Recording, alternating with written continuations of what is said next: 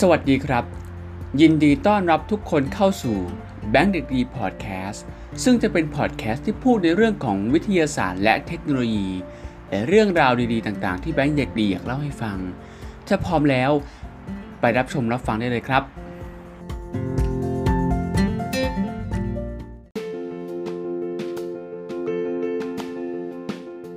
สวัสดีครับ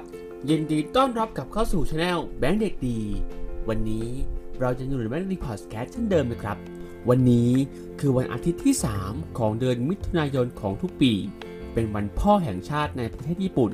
รวมถึงอีกประมาณ 50 ประเทศ ก็เป็นวันพ่อแห่งชาติเช่นกัน อะไร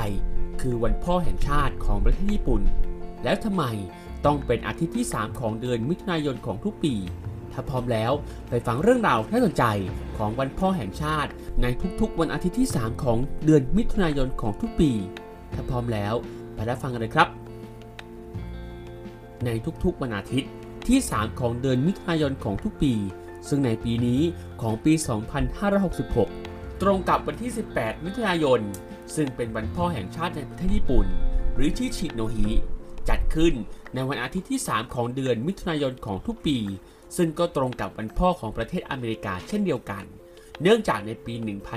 1980 เคียวอิชิ อิโตะ ประธานสมาคมแฟชั่นผู้ชายญี่ปุ่นในเวลานั้น รู้สึกประทับใจกับการรณรงค์ วันพ่อชาวอเมริกัน และก่อตั้งคณะกรรมการวันพ่อแห่งญี่ปุ่นขึ้น ตั้งแต่นั้นมาแคมเปญวันอาทิตย์ที่ 3 ของเดือนมิถุนายนของทุกปี จัดขึ้นที่ประเทศญี่ปุ่นนั้น เป็นวันที่ลูกๆ และคุณแม่ถ่ายทอดความรู้สึก ขอบคุณแก่คุณพ่อนั่นเอง สิ่งหนึ่ง ที่นิยมมอบให้คุณพ่อก็คือดอกกุหลาบสีเหลือง ซึ่งมีความหมายว่าความปรารถนาให้ครอบครัวมีความสุข ซึ่งเป็นหนึ่งในแคมเปญที่ดำเนินการขึ้น โดยคณะกรรมการวันพ่อแห่งชาติของประเทศญี่ปุ่น ในสหรัฐอเมริกา ริบบิ้นสีเหลือง เป็นสัญลักษณ์ของความปรารถนาที่ให้คนที่คุณรักปลอดภัย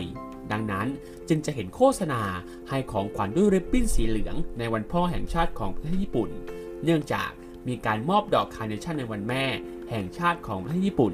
โดยสีเหลืองนั้นสื่อถึงความสุข ความอุดมสมบูรณ์ ทั้งทางการเงิน สถานภาพ ความก้าวหน้า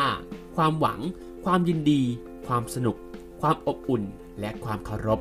นอกจากนี้ ดอกทานตะวันยังเป็นที่นิยมในฐานะสัญลักษณ์ของดอกไม้สีเหลืองในญี่ปุ่น ดังนั้นบางคนจึงนิยมให้ดอกทานตะวันเช่นกัน สีเหลืองนั้นจึงค่อยๆ กลายเป็นธรรมเนียม การมอบดอกกุหลาบเหลืองในวันพ่อ นอกจากดอกไม้แล้ว คนญี่ปุ่นยังนิยมให้ของขวัญสำหรับวันพ่อ เช่น สินค้าที่ใช้ในการทำงาน เน็กไท เสื้อเชิ้ตที่กลหนวดไฟฟ้าและกระเป๋าเป็นต้นเหล้าสาเกเกรดสูง เช่นวิสกี้ ก็เป็นที่นิยมมอบให้เช่นกัน รองลงมาเป็นเนื้อวัวอย่างวากิวหรือโกเบด้วย จริงๆ แล้วจุดกำเนิดของวันพ่อนั้นมาจากโบสถ์เล็กๆ นามว่า The William Memorial Methodic Episcopal Church South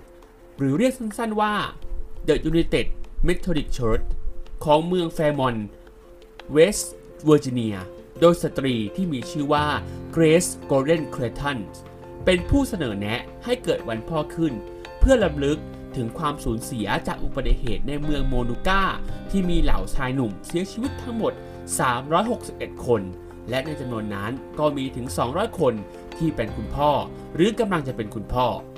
หลังจากยอดผู้เสียชีวิตได้คงที่ และไม่สามารถแก้ไขอะไรได้อีกแล้ว ก็พบว่ามีเด็กจำนวนไม่น้อยกว่า 1,000 คน ที่จะต้องกลายเป็นเด็กที่กำพร้าพ่อ ในเริ่มแรกนั้น วันพ่อได้ถูกจัดตั้งขึ้นในวันที่ 5 กรกฎาคม ซึ่งเป็นวันเกิดของคุณพ่อของเกรซเคอร์ตันพ่อของเธอได้เสียไปแล้ว ซึ่งไม่ได้เสียชีวิตในอุบัติเหตุดังกล่าว และเธอคิดถึงพ่อของเธอเป็นอย่างมาก ความคิดถึงคุณพ่อที่เสียไปนั้น เป็นแรงผลักดันทำให้เธอเข้าใจ และรู้สึกสงสารอย่างสุดซึ้งสำหรับเด็กๆ ที่ต้องสูญเสียคุณพ่อไป เธอจึงเริ่มต้นจัดงานวันพ่อขึ้นที่โบสถ์เล็ก ๆ แถวบ้าน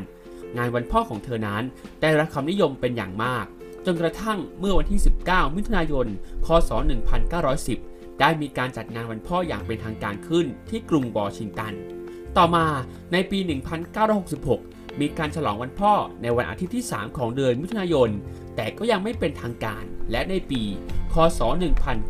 1972 ประธานาธิบดีริชาร์ดนิกสัน จึงประกาศให้วันพ่อเป็นวันหยุดราชการ และจะมีการฉลองวันพ่อกัน ทุกวันอาทิตย์ ในสัปดาห์ที่ 3 ของเดือนมิถุนายนของทุกปี มากกว่า 50 ประเทศทั่วโลก ทั้งในยุโรป อเมริกา รวมไปถึงทวีปเอเชียอย่างประเทศญี่ปุ่น ก็มีจัดเทศกาลวันพ่อเหมือนกัน และจะจัดในสัปดาห์ที่ 3 ของเดือนมิถุนายนของทุกปีเช่นกัน และนี่คือเรื่องราวที่น่าสนใจของวันพ่อประเทศญี่ปุ่น รวมถึง 50 ประเทศ ทั้งอเมริกาและยุโรป ถ้าว่าชอบคลิปนี้ อย่าลืมกดไลค์กดแชร์ ชวนเพื่อนๆมาฟังเรื่องราวที่น่าสนใจของวันพ่อแห่งชาติ ทุกๆ วันอาทิตย์ที่ 3 ของเดือนมิถุนายนของทุกปีกันด้วยนะครับ และถ้าว่าชอบคลิปนี้ อย่าลืมกดไลค์กดแชร์ และกด subscribe เป็นกำลังใจให้เบนเดดี ได้สร้างคอนเทนต์ดีๆเหล่านี้ต่อไปสำหรับ EP หน้าจะเป็นเรื่องราวอะไรที่น่าสนใจ อย่าลืมติดตามด้วยนะครับสำหรับวันนี้ขอบคุณทุกคนที่ฟังมาจนจบ และพบกันใหม่ใน EP หน้า สำหรับวันนี้ สวัสดีครับ